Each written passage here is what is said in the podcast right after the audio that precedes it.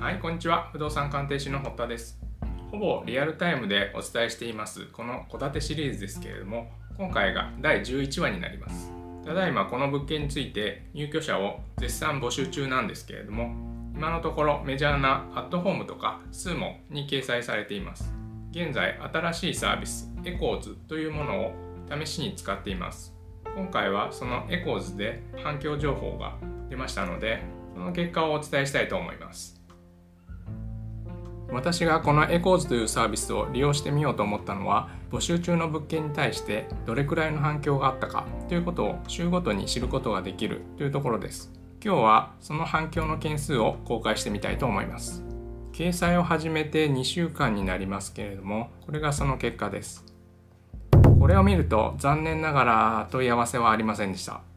次に利用者の検索結果一覧にこの物件が表示された数ですけれども526件でした。それに対して物件の詳細ページがクリックされたのが17件というやや少ない結果となりました。利用者が検索して一覧に表示される数としてはそこそこの数がありましたけれども詳細ページまでクリックしてもらえる数としてはかなり少ないです。おそらく私の予想としては検索の一覧に表示されても他の物件と比べて家賃だけで判断されて詳細ページまで行かなかったのではないかと思います。物件自体はなかなか良いと思ってますのでやはり詳細を見てもらってからが勝負だと思います。今回はゴールデンウィーク期間中でしたのでもう少し問い合わせの反響があって内見もそこそこ予約が入るのではないかと期待していましたけれどもちょっと残念な結果でした。物件の詳細を見てもらわなければ始まらないので少し家賃の下げを検討してみたいと思います。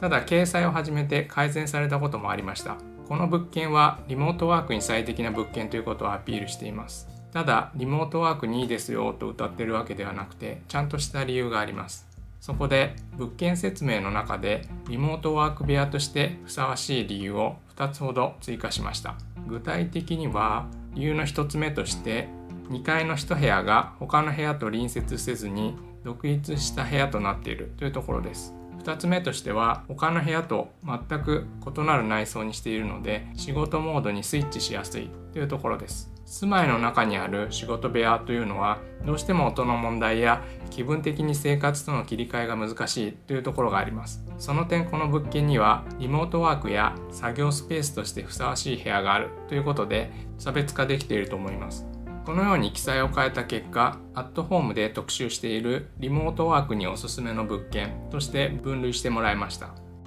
多治見市内では唯一の物件となっていますので、これは少し期待したいなと思いました。今後どうなっていくのでしょうか早く入居者が決まって一安心したいところです。今日のご報告は以上になります。引き続き最後まで見守っていただければ幸いでございます。最後までご視聴いただきましてありがとうございました。